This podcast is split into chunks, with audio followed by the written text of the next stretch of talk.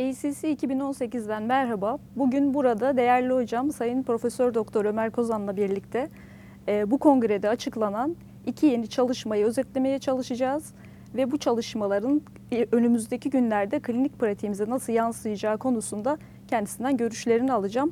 Hocam öncelikle hoş geldiniz. Hoş bulduk. Öncelikle Odisea çalışmasından bahsetmek istiyorum. Ee, bildiğimiz gibi bu çalışmada temel olarak asıl hipotez akut koroner sendrom tanısı olan hastalarda e, yüksek dozlu ve yoğun statin tedavisine rağmen eğer hedef değeri ulaşılamadıysa yani LDL değeri 70'in altına düşürülemediyse, non-HDL kolesterol değeri 100'ün altına düşürülemediyse e, bu hastalara e, alirukimab tedavisi uygulanmış ve bunların e, uzun dönem takibinde ortalama 2.8 yıl takip edilmiş uzun dönem takibinde mortalite, kardiyovasküler mortalite ve morbidite sonlanımlarına bakılmış. E, bu çalışmada e, öncelikle yoğun ve yüksek doz statin tedavisi derken neyi kastediyorum?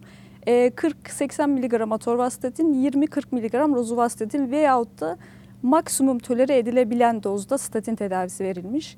Ee, önemli bir dışlama kriteri var söylemek istediğim burada.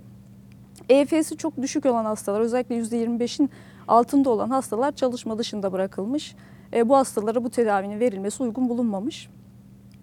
Ee, bu tedavinin bu e, e, bu çalışmanın e, Odisea çalışmasında primer sonlanım noktası olarak özellikle e, koroner kalp hastalığı nedenli ölüm, e, fatal olmayan miyokard infarktusu, iskemik stroke ve aynı zamanda hastane yatışı gerektiren anstabil anjina olması primer solunum noktaları olarak belirlenmiş.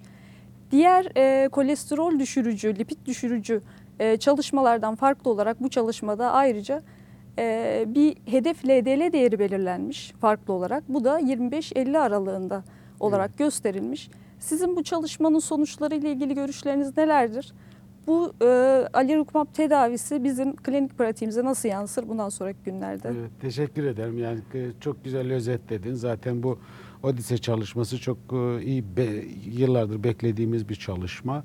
E, Dünyanın her yerinden hasta kabul edilmiş bu çalışmaya. Çalışmanın amacı PCSK9 inhibitörlerini akut koroner sendromlarda da kullanmak üzere endikasyon alabilmek üzere dizayn edilmiş bir çalışma.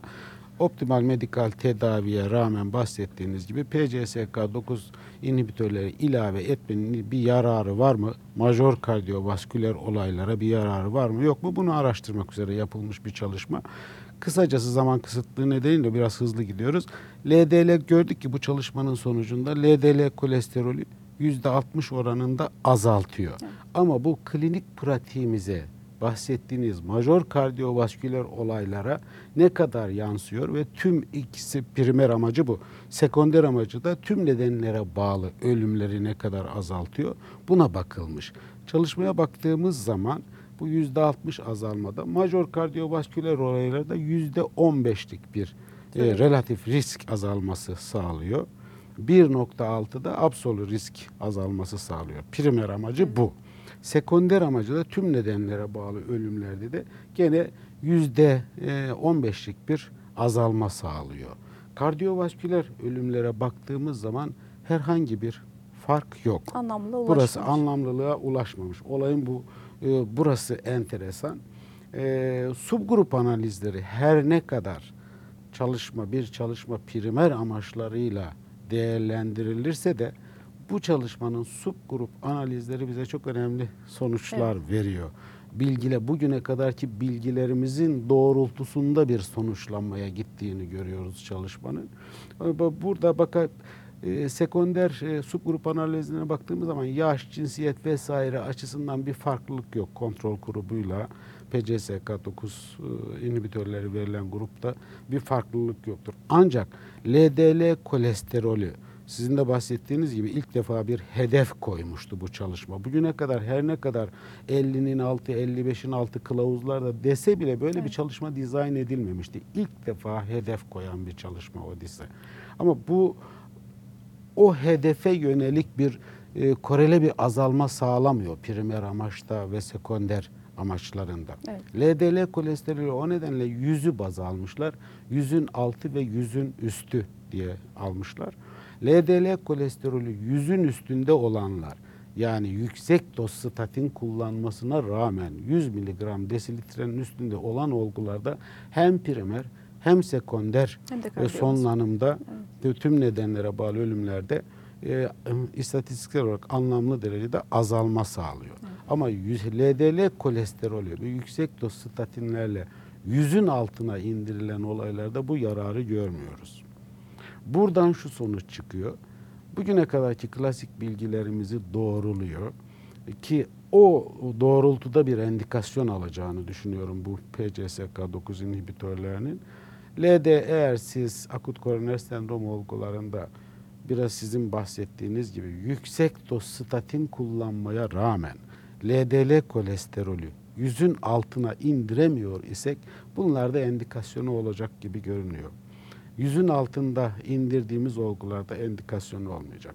Bizim ülkemizde de eğer endikasyon verilirse Muhtemelen kullanım muhtemelen e, yüksek doz statin tedavisine rağmen yüzün altına indiremediğimiz olgularda endikasyon alacak. Onun dışında da e, klinik e, pratiğimizde farklı bir e, Onay değişime yol zannetmiyoruz. açacağını zannetmiyorum zaten biz de biliyorduk işte LDL kolesterolünü düşüremediğimiz olgularda bir de ailevi olgularda. endikeydi. Evet. Klasik bilgimiz gene geçerli gibi görünüyor bu çalışmanın sonucuna göre. Buradan çıkaracağım sonuç benim bu Evet. bildiğim kadarıyla. Hocam yorumlarınız ve e, katkılarınız için çok teşekkür ederim. Rica Katıldığınız ederim. için çok teşekkür ederim.